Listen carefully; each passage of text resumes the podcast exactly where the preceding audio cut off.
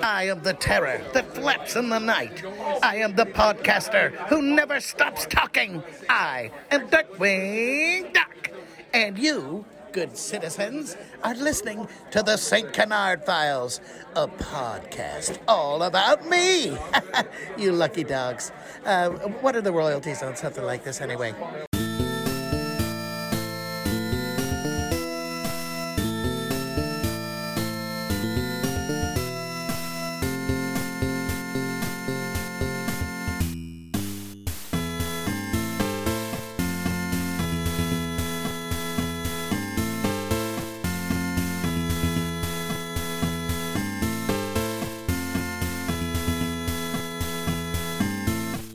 All right, Darkwing. I'm sorry though. You don't get any royalties for this. We don't even get paid, so sorry, guy.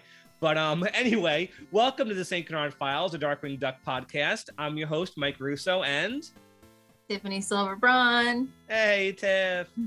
And we are not alone. Joining us as our special guest is our good friend Will Santana. Welcome back to the podcast, buddy. It's playtime. Gee, I wonder why you're here today. Oh, man, nobody could figure that out. So what's going on, y'all? Y'all doing all right? Yeah, I'm fine. How about you, Tiff? I'm in Tahoe on vacation. Nice. Loving your Darkwing pin over there. Yeah. And Morgana and Scrooge. Yeah, for anybody who's listening on Spotify or a podcast app, you can head over to YouTube and watch us on that. We have video this week of all three of us. So if you want to see us talk, you can do that. That'd be cool. Yeah, we know Tiff will be the highlight of it. She's the pretty one, so we know. Aw, shucks. Oh, come on, Will. You're sexy and you know it. Oh, thank you. Anyway, we're in a good mood today. We're all together and we're reviewing the Darkwing Duck annual from March of 2011, starring Quackerjack. I mean, there's no other way to put it. He's the star of this whole thing. Mm-hmm. So, but before we get started with that, Will's been really busy. Tell us what you've been up to. Oh, just been busy at working as a booking agent. Booking them at cons, booking them at comic book store, autograph signing with Funko stores, if they have Funko Pops, and expanding my brand any way I can. I'm now currently at 6 clients, and by the end of this weekend, I might be at 8. Are you at the liberty of telling us who your clients are? Yes, I can tell you the 6. We got Cricket Lee. She voiced, I believe the character is Mai or May on Avatar The Last Airbender. Jenny Kwan. Olivia Hack, Greg Chun, Gary Anthony Sturgis, and I'm missing one. I don't know. Oh my God, I'm going to get in trouble for that. They're listening to this. Yeah.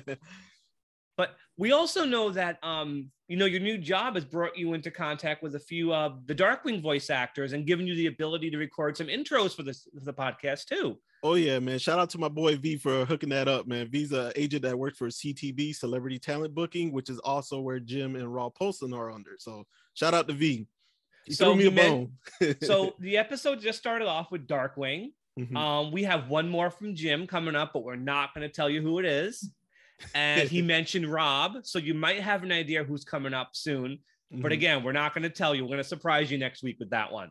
All but right. Thank you, Will. It was an honor to write the dialogue for these amazing voice actors, but got to give you the credit for getting this done in the first place. Hey, it was an honor to stand next to him with my cell phone and record it. That's awesome. Yeah, so shout out to V, man, for throwing me that bone. And trust me, I threw him one back. He's loving the bone I threw at him. That's cool. That's cool. Before we continue, I got the Rescue Rangers Blu-ray last week. Oh, the Blu-ray, right? Yeah, it's all right. The episodes are crazy out of order, but they're complete and they're full screen. That's good to know. So I recommend a purchase. It's not perfect by any means. I really wish the theme song wasn't so refilmed and everything. But it looks good. It looks beautiful. So I definitely recommend it. Unfortunately, Amazon's back ordered by like 2 months now. Oh, wow. So, you could put your order in, but you might not get it till April. But I got that. So I maybe we'll get Darkwing on Blu-ray then. It's kind of a good sign. Hopefully. I think DuckTales will probably come first, right? you know what, if anything does, it might be DuckTales or even Gargoyles. But I think Darkwing will come sooner or later. Well, if the reboot is real, then I don't see why Darkwing wouldn't come out. Yeah, it'll come out eventually. I think this Rescue Rangers thing came out for that Disney Plus thing that we've already discussed. Mm-hmm. But when the Darkwing reboot comes out, when it does come out, we'll get something, I'm sure. Yeah. But so the annual. Let's start talking about it, guys. All right, let's get into it. Let's talk about my boy, man, my dog. So we have three covers with this issue. Two of them are pretty similar. Tiffany, would you like to talk about the two covers, A and B? Yeah, the A cover is obviously a parody of The Killing Joke, but with Quackerjack, we can hold up since we're on video. With Quackerjack instead of the Joker holding a camera with Darkwing in the lens. So on the Joker one, does it have Batman on the lens? I don't think so. I think it's just the lens. Okay. I think that's just to be silly. And cover B. Yeah, cover B, I'm not exactly sure. It's like in the same style as cover A, though. And it's of Darkwing holding the gas gun and there's smoke surrounding him. And both done by Silvani. And there is a cover C. Cover C is one of those crazy kind of, if you ever saw the highlights magazines as a kid, there's always that like find what's wrong with this image kind of thing. Mm-hmm. It's got Darkwing, Goslin, Launchpad, and the Fearsome Five, but they're all drawn incorrectly. So I guess the idea is to find everything that's wrong. Like for example, a Liquidator has a nautilus and a squid inside of his body. Bushroot's made of money. Goslin has gadgets, crossbow. Darkwing's wearing tidy whities. And Negaduck has like eyes on his hat, kind of like one of the alien hats. It's an incredibly expensive variant. I checked on Amazon. There's a copy there for $400. Mm. So good luck with that. You might as well just buy the Definitively Dangerous for that kind of money. Oh, yeah. And speaking of which, there's a lot of dialogue differences in the main story of the annual. But we'll get there. Might as well start. The annual's got two stories. The first one is the main story. It's called Toy With Me. And who's its star, Will? Oh, the one and only Quackerjack, man. Come on now. It's written by Ian Brill. And this issue, most of the story is not done by James Silvani. Tiffany, who does the art for Toy With Me?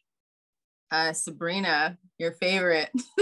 I love her work. It is absolutely gorgeous. I really wish they would have done more with her. As great as Silvani's stuff is, Sabrina's art looks like it walked right out of the cartoon. Like she clearly loves the show. And I know I've said it many times before. Her Darkwing looks right out of the Disney Australia Dark episodes. Mm-hmm. And Quackerjack is amazing. I don't think he's ever looked this good even on the show. Oh yeah, all the Quackerjack art is great. There's one frame I love on this story, Tiff and Mike. It's a frame where Quackerjack is like in his office, and it looks like a 360 degree shot. Yes, I know what you're talking about. Oh, I love that one. But he's ranting and screaming and banging on the table. Yeah, I love that one. And there's drawings of Darkwing, which I swear came right from specific shots from different episodes. Like some really great stuff. The one of Quackerjack, there's one that's like from the show too. Mm-hmm. Sure. From his first episode, I think. Yeah, I know I said way back when we reviewed Wiffle While You Work, but the animation in his first appearance has definitely inspired lots of artists. A lot of people draw him that same way. So it's definitely true.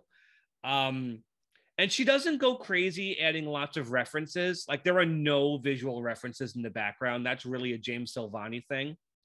But I think because of that, the drawings are a lot truer to the show. Mm-hmm. It's really some great stuff. I love the art. I wish she had done more. So why don't we start with the storyline? Will, why don't you start talking about what happens in Toy With Me? Okay, I don't know how to pronounce the guy's name. Was it Aloysius? Aloysius. Aloysius, okay. Yeah. I thought it was Aloysius. Aloysius. I'm wrong. Thank you, Tiffany. Okay. Aloysius. Oh man, so basically we start off and we see like a room like of all old school stuff that we saw of Quackerjack. We see Wiffle Boy, we see trophies, we see medals, arcades, all kinds of stuff, gaming stuff. There's a doll of one of the Weasel kids from Wiffle While You Work too. Yeah, and they're just referencing to the good old days of 16-bit. But 16-bit was out back then, because 8-bit was the NES era, and the 16-bit was the Sega Genesis. And well, when Darkwing Duck was brand new, the Super Nintendo had just come out. Yeah. So, and the Genesis had been out for like a year or so before that. So this is, it's definitely, the references are correct. Mm-hmm. So what's going on, Will? Basically, Quackerjack is talking to Aloysius. And Aloysius is like, you know, he's asking Quackerjack what his name is, and he just says, I go by Jack. And they build up to him. You see him from the side. You don't know it's Quackerjack at first, but as soon as you see that smile, and he's pulled out the molecular digitizer from Wiffle While You Work, and we all know what that thing does. What happens next, Tiffany? Then he... he's talking about how it works, and then Quackerjack pushes him down, uses it on him, and it turns him into a toy instead of turning him into a video game. All right, so there we go. Quackerjack is he has a plan here. We're gonna find out what it is soon. Yeah. But so Quackerjack leaves. He puts the doll of Mendelbaum, Aloysius Mendelbaum, on the table and leaves laughing. And then we cut to Darkwing's hideout, where Darkwing and Launchpad are studying the doll, and Darkwing is certain Mendelbaum hasn't disappeared. He is the toy. And there's some discussion about how hardcore Quackerjack has gotten, which is unique to the annual. It's not in the Definitively Dangerous, because he mentions how cruel he was to Megavolt, which isn't in Definitively Dangerous. They removed that. But here's the problem. Darkwing doesn't know the name of Mr. Banana Brain. He's certain that Quackerjack is like this because he lost Banana Brain. And Banana Brain's and Quackerjack's only friend was that doll. But they don't remember what it's called. So they have to go to the supermarket to buy all the fruit, and they're going to book on human anatomy. So they can figure out what this doll is called. Oh man, that's too funny. And there's a line from Launchpad that's only in Definitively Dangerous, where Launchpad mentions toys have a good time. They go to pizzerias and they have a lot of fun. What movie is Launchpad referencing there? You guys know, right? A bunch of dolls go into a pizzeria. Oh, Toy Story? Yeah. Oh, okay. So I didn't pick up on that at first. So while Darkwing and Launchpad are going through all the fruit they bought with $56.38 of grocery bills, we cut to the Wiffle Boy Entertainment Company. Will, what happens next? We got two programmers or developers. They're discussing the game. Now, Mike, I got to ask you this. On the Boom one, they mentioned it as the world of Wifflecraft several times. Right. But on Definitively Dangerous, I think it was only brought up once. Why do you think they don't mention it? They don't mention it nearly as much for whatever reason. But you're right, it isn't mentioned as much. So they bring in this big crate that says to Wiffle Boy Entertainment from Admirer.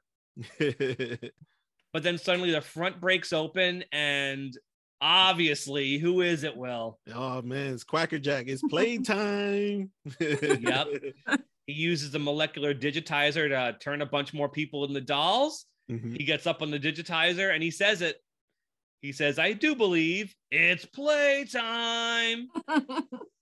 It's a great shot of him, too. It's a great shot. The art in this comic is so gorgeous. I love it. But Darkwing and Launchpad is still trying to figure out what the doll is called. And so a couple of kids get a brief cameo in this comic. So, Tiffany, tell us what happens next. So Goslin just knows what it is and was... watching them struggle, trying to figure out what his name was.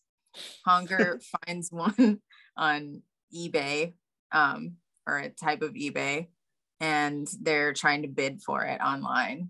And they're being outbid by, what was the name? The seller is somebody named Sparky99. Oh, the seller Sparky. And Darkwing doesn't realize who that is either. He goes, all right, Sparky99, whoever you are. Which is hilarious. Man. That's a dead giveaway. But he's in a bidding war. And he pushes Honker out of the way, like is all angry, thinks that he can do it better than Honker, and he loses. And he's placing bids of like a few cents. So of course he loses. And he doesn't win. And Honker, luckily, he totally validates his inclusion in the story by finding out who bought the doll. Yeah, so, well, okay, that panel, is that supposed to be like an inappropriate joke? Which one? Where it's at the bottom of that page where they're bidding, and then he says, I did some research into the competition, and he's like tilting his head. Is that like supposed to be like an inappropriate joke? I don't know, maybe, but not as inappropriate as lying down and taking it. But that Darkwing drawing is directly from Comic Book Capers when Super Bunny shows up.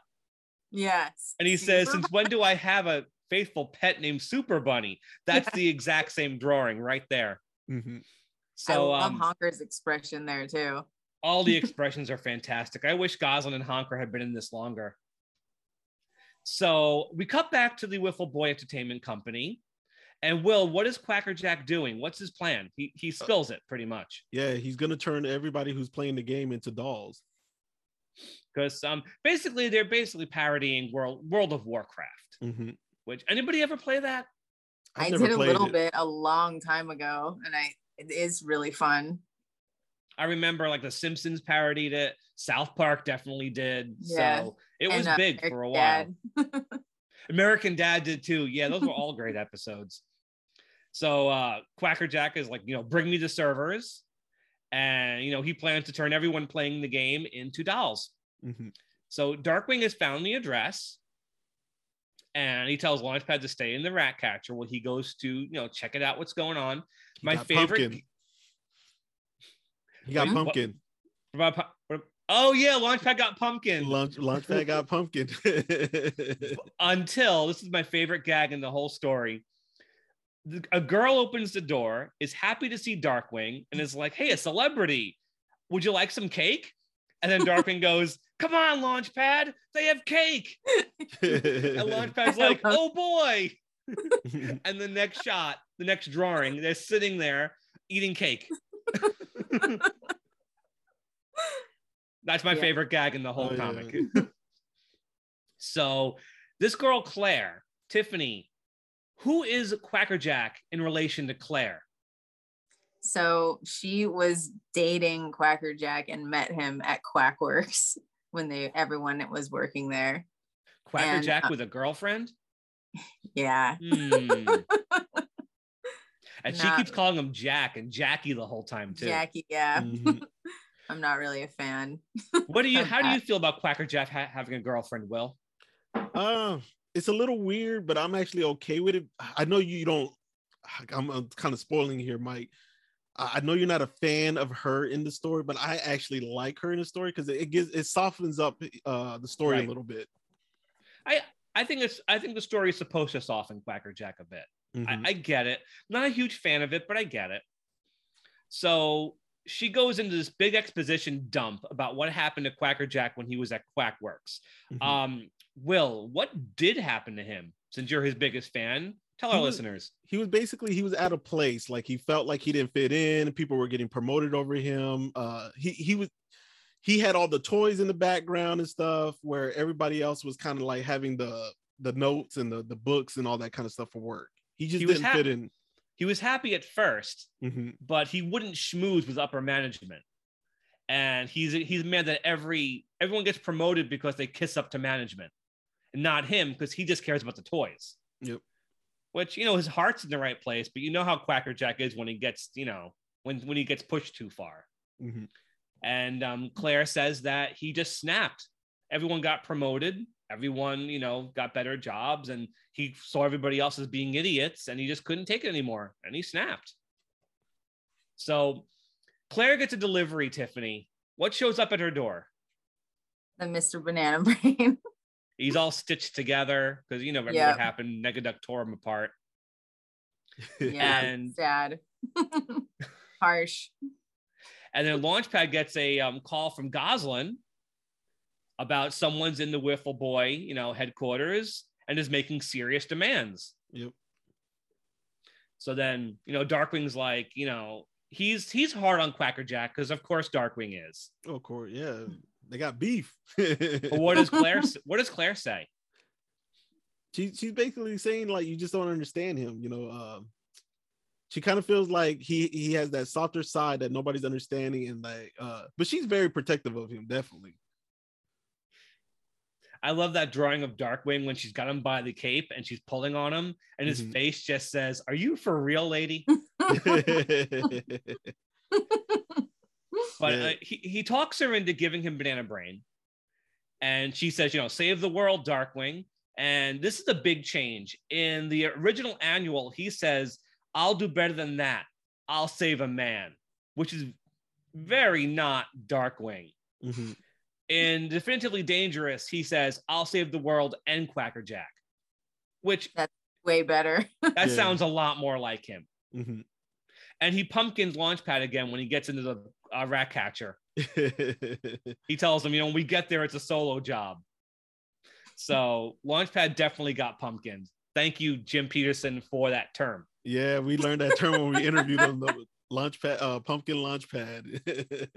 Did you hear that episode, Tiffany? No. Because in Beauty and the Beat, they put a pumpkin on Launchpad's head so he can be pushed out of the final fight. And since then, the writers called it putting a pumpkin on Launchpad. So that trying to find ways to get him out of the story. How did I miss that episode?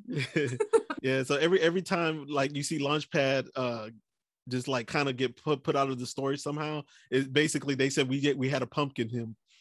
Like in Malice's restaurant where they split up and Launchpad goes to the wrong studio. Yeah. That's pumpkin and Launchpad. So Tiffany, what happens next? We cut back to the building, the entertainment building, and what's going on?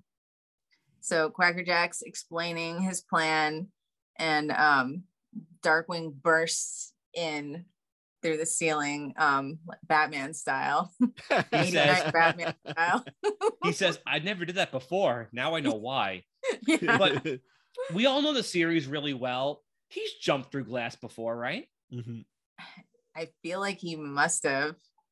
Oh, he did when he jumped into the bowling alley to fight Steelbeak and Tiff of the Titans. Mm. So he has done it. He gets an entrance. In the annual is, "I am the noob that spam chats villainy." Mm-hmm. Do you happen to know what he says in Definitively Dangerous, Will? I don't remember it. Yeah, I don't remember either.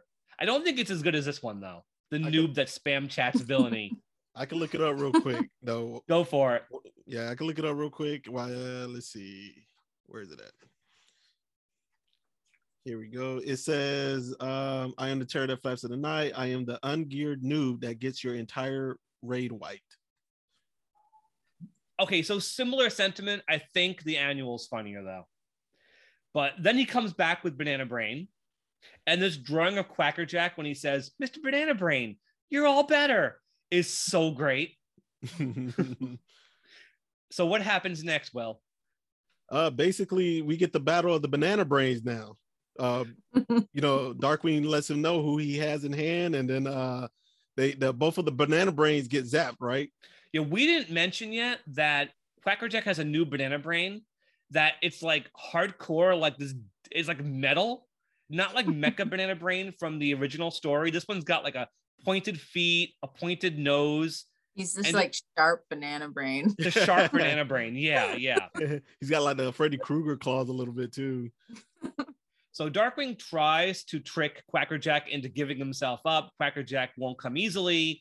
Six, the toy versions of the employees on Darkwing who pin him down, but the wires of the molecular digitizer falls on the two Banana Brains, zaps them, and they become these giant like 20-foot Banana Brains, and they're like alive.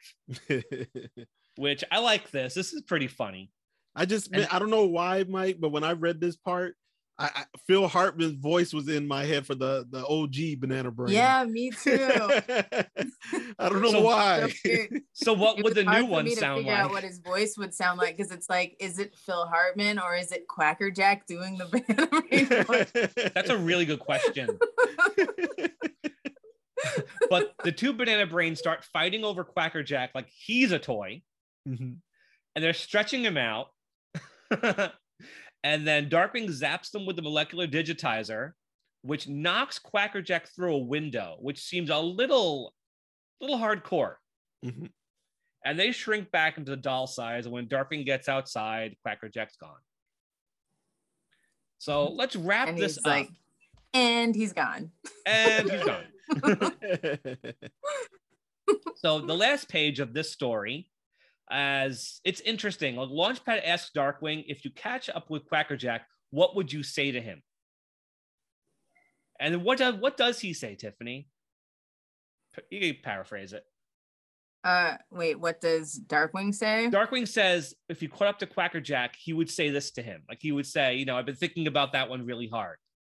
I don't even know how to paraphrase this because I'm not like a fan of it. It definitely reads, but I mean, I asked you mainly because it is tough to explain. Like, yeah. This is very not Darkwing to talk about how he would talk to one of his old villains. Like, he's definitely like empathizing with Quackerjack in this dialogue, which doesn't seem very much like him. And the whole thing seems weird because it's like, this is someone that he fights constantly. It's not like a one shot where it's like, what would you say if you ever found that guy again or anything? It's like, this is someone. I'm going to read what Darkwing says in the annual, at least. He says, I'd say, you've always wanted your brand to be the biggest and best. Okay, I get that. Believe me, more than you think I do. But when you only use a mallet to solve your problems, all you see are nails. You become a toy to your own anger. That sort of thinking can't continue. Not when there are people out like her out there thinking about you.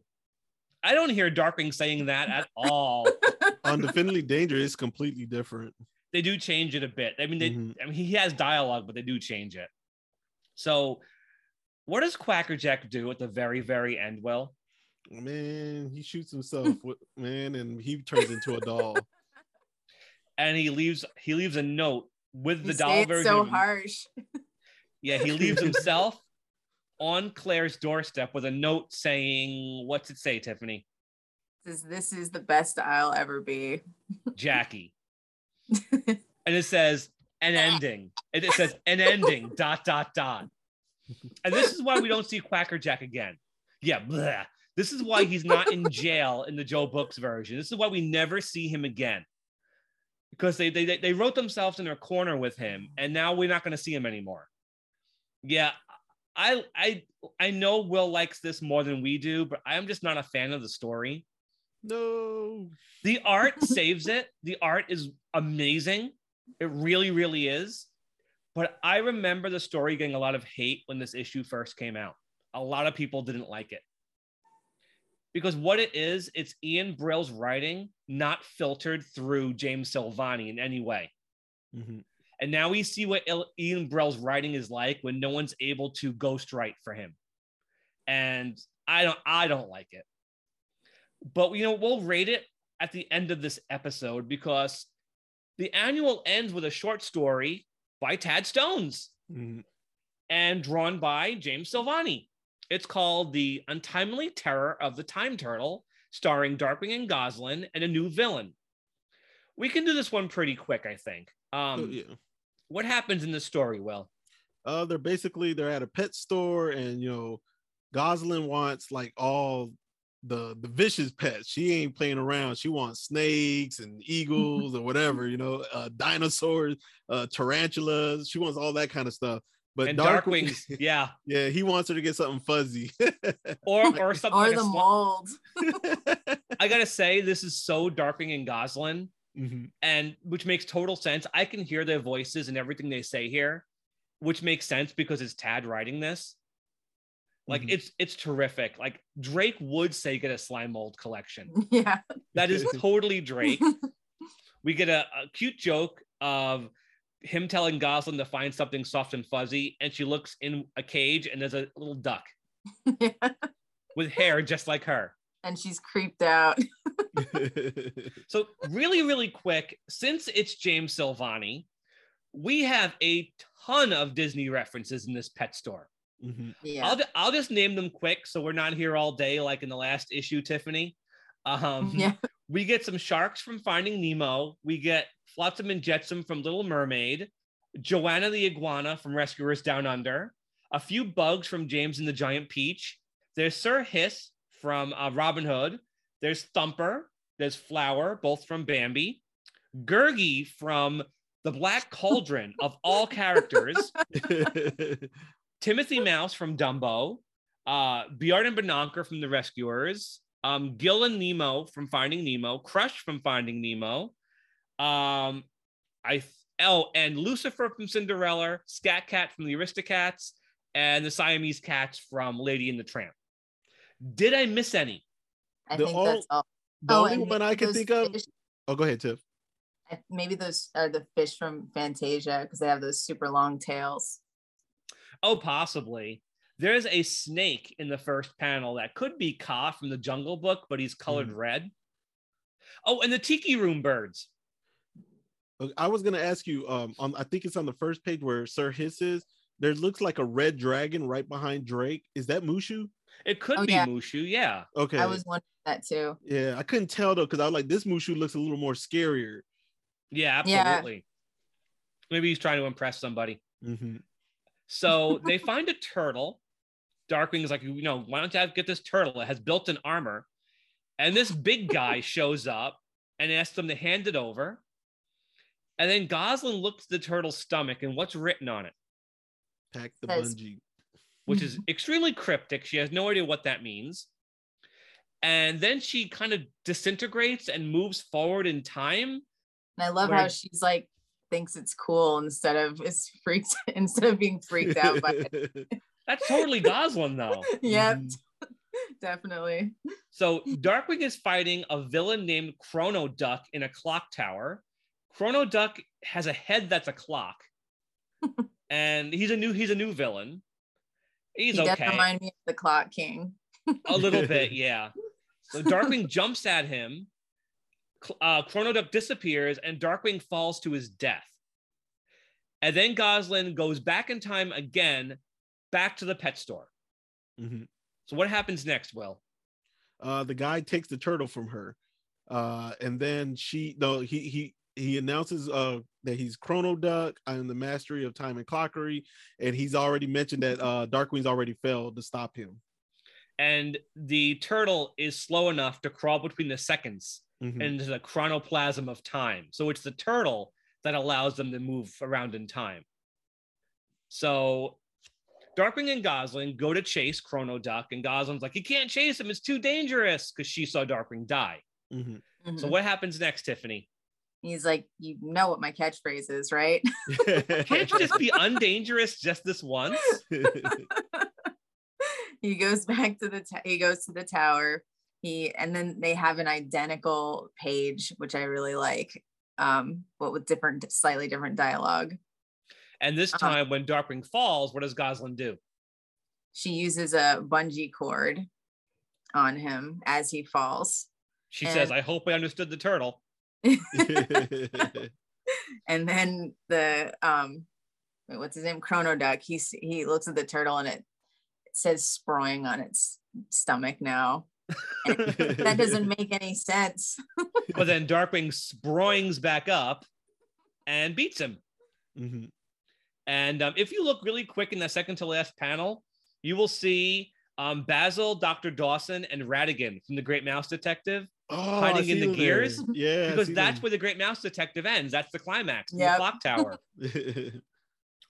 That's one of my favorite references because it's like totally accurate. Mm-hmm.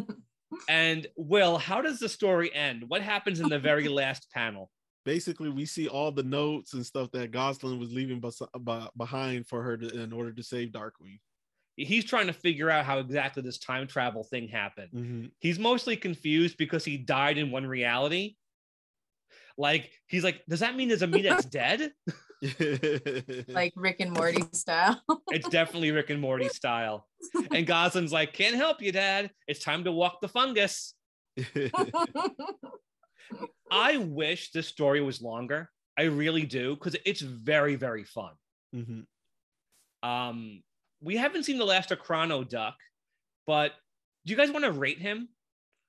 Sure, we can. We can rate him. I mean, there's not much to go off yet because it was so short. But for his brief appearance, I would personally give him a 3.5 because the potential was there. You know, with the time traveling and stuff. This would be a good villain for the show. Mm-hmm. A time traveling villain. Like, that's cool. I like it, and they have all the time machines too, so it works. Does anybody have any idea what Chrono Duck would have sounded like? Like the Clock King. Maybe he would sound a bit like Kelsey Grammer or Sideshow Bob, very refined. I could hear that for sure, definitely. Or like a David Ogden Stiers kind of character, like Cogsworth. I mean, it's the clock thing, so I'm just immediately go right to him. But I'll give him a 3 because I really think he had potential. Mm-hmm. He does come back in Joe Books, but they don't do much with him. But I think he's cool enough for this short story. How about you, Tiff? Same, 3.5. So should we rate the two stories separately or rate the entire comic as a whole? I don't know. I vote separately. I vote separately too. Sure.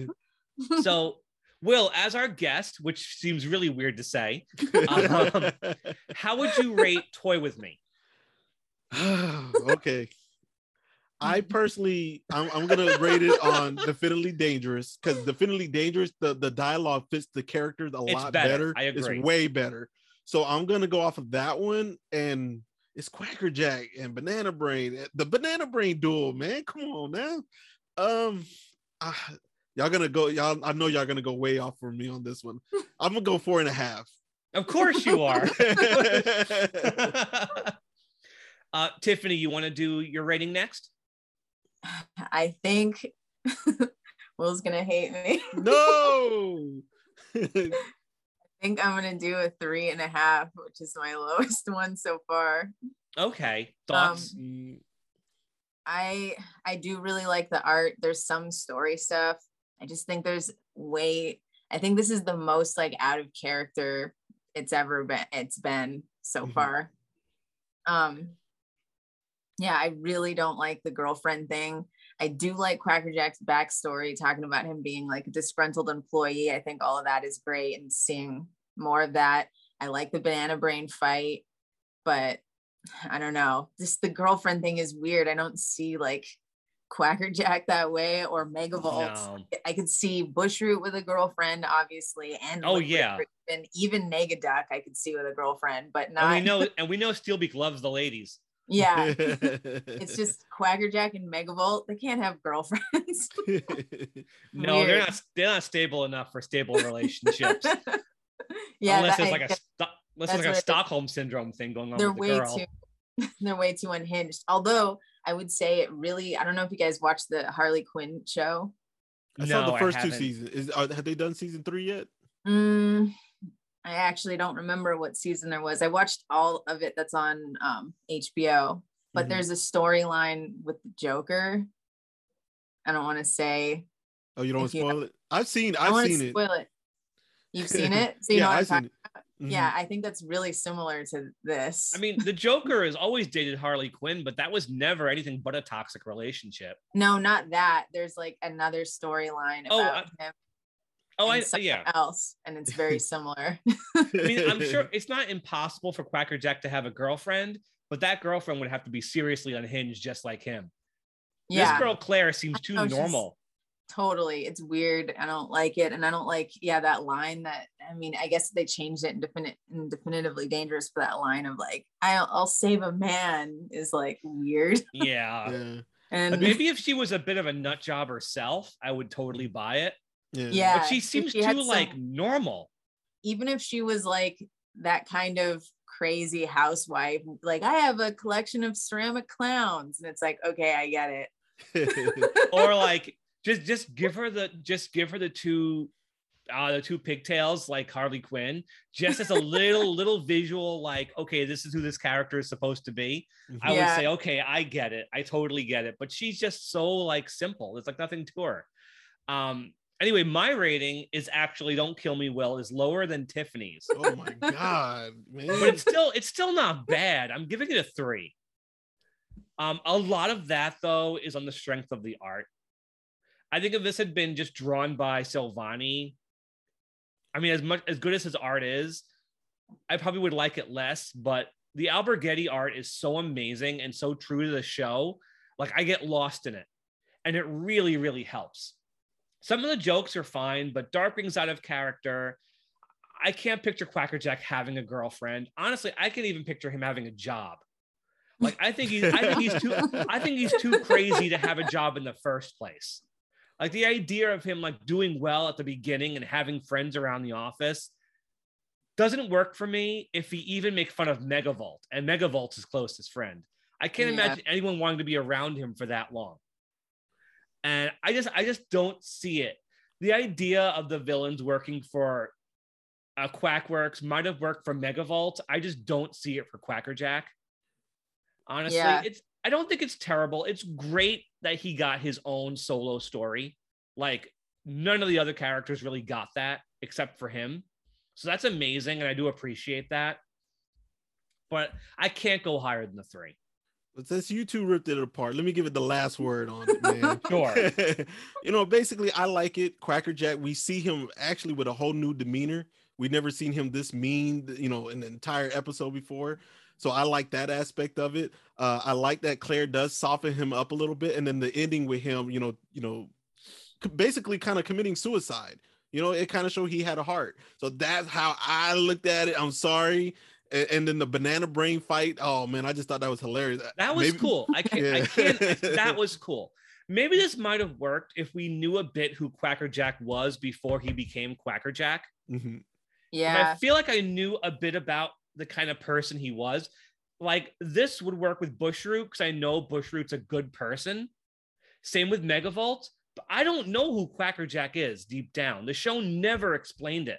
Yeah. So this show is making things up as it goes. This comic is making things up as it goes along, which is fine.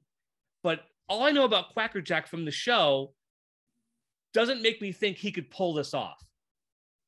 That's why it doesn't work as much for me. If it was Bushroot, absolutely. Absolutely. But I never felt Quackerjack wanted friends or companionship because he's really just a big kid. Yeah. So anyway... I feel like that whole like turning himself into a toy thing is fine and would have been cool if they like just didn't have the girlfriend part and if you didn't do it in front of her door, because like it would be like, okay, that's kind of a Quackerjack thing. He like is giving up and turning himself into a toy, which is his thing. But then it's like he did it and gave it to his girlfriend. It's and saying this is the best I'll ever be. Man, yeah, y'all really hate the girlfriend, man. Y'all really hate the girlfriend. If it was Bushroot, I'd have no problem with it. He needs a girlfriend. Yeah, so many people love it though, so I get it. Like, I see fan art all the time of like that relationship and that character. Like, I know a lot of people love the storyline. As for the Time Turtle story, I'll rate it first. I'm gonna give it a 4. It would be higher if it was longer. Yes. But the dialogue is great. The story, what we get of it, is great. The Silvani art is as good as always. It's Tad Stones, man. Like, he created Darkwing. He wrote this story. But it's so freaking short. I got to give it a 4. I can't be any more generous than that. How about you guys? I'm going to give it a 4.5. Whoa, way out there. Yeah, I don't really have a problem with it being short. I mean, I do wish it was longer, but I mean, it's in an annual, and oftentimes like annuals will have multiple stories that aren't long. Mm-hmm. So I mean, it seems pretty regular to me. So you were expecting it?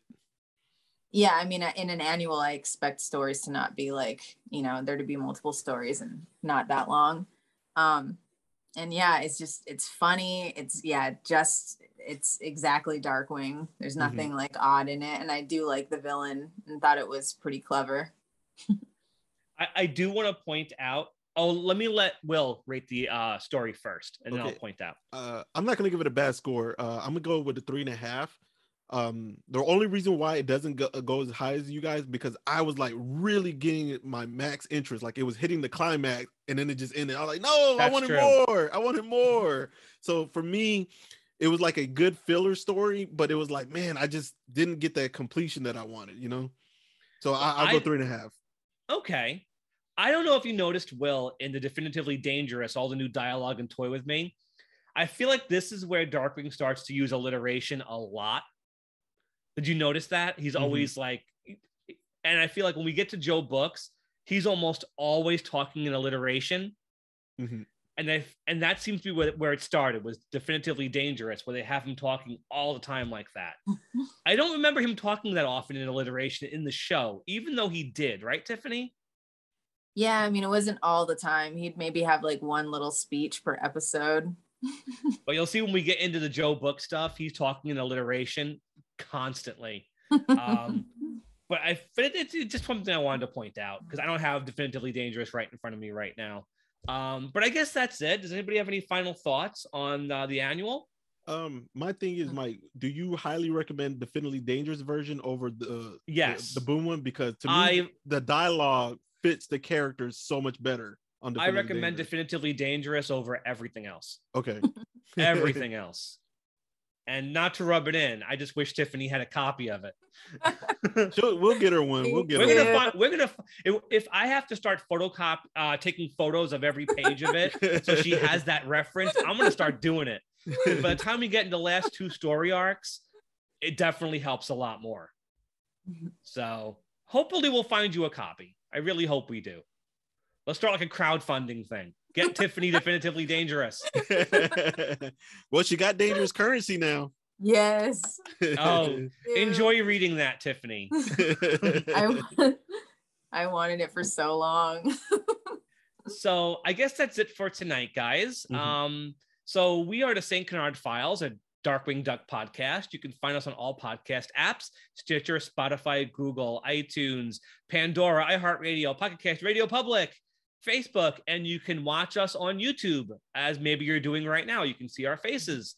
And Will and Tiffany, is there anything you guys want to plug tonight before we go? I want to give a shout out to Tiff, man. I'm gonna say she's been a great co-host. You guys have great chemistry together, and Tiff and Mike don't get to see the analytics like I do, but the numbers are looking good on Spotify and Apple and Stitcher. You guys are doing really good. I really enjoy recording with you, Tiffany. I mean, even if we have to like drag you away from your vacation for an hour to do it, I really enjoy it. It's been a blast, and you know comics really well, so it's definitely been a really big help. I love it. Aw, thank you. You're welcome. And Will, do you want to plug anything before you go? Any conventions you'll be at soon? I will be at Fandemic Dead Tour next month in Atlanta. I will also be in Huntsville in April, and then Lexington in May, Lexington, Kentucky. Guys, if you're listening, follow my my company page, business page on Facebook, Chameleon Media Productions. Also, I have a website it's chameleonmediaproductions.com. You can follow my clients there. I link all their stuff on there to IMDb, and those of you who follow, also, if you're a fan of Jenny Kwan, she has something major dropping this summer. Major. Cool. And are any Darkwing voice actors going to these conventions that you know of? Rob Polson will be at Huntsville. Jim and Rob will also be at that Fandemic Dead Tour. Huntsville will also have Michael Bell. Nice. So, yeah, Quackerjack. Yeah. Lexington, I don't think any of them were dropped for that one yet. And there's actually a convention close to me in only 2 weeks. It's called 90s Con. Jim's going to be there in Connecticut. Right. So we're thinking about doing that one if we can make it. Okay. Oh, and short notice. We just found out about it. So. Yeah, and if you're in Houston in August, I will be there at Anime Houston with Michaela Jill Murphy, aka Jessie Flower. She voiced Toph in Avatar. I will be her agent for that one. And then on the Black Friday weekend, I will be in Dallas with Jenny and Olivia. well, now we're getting really ahead of ourselves. I'm not ready for Black Friday again. Let's get that. So, okay, guys, this has been fun. We'll have to do it again sometime. But until then, everybody have a great night and stay dangerous. Stay dangerous, everyone. See you, Tim. Bye. Bye, guys.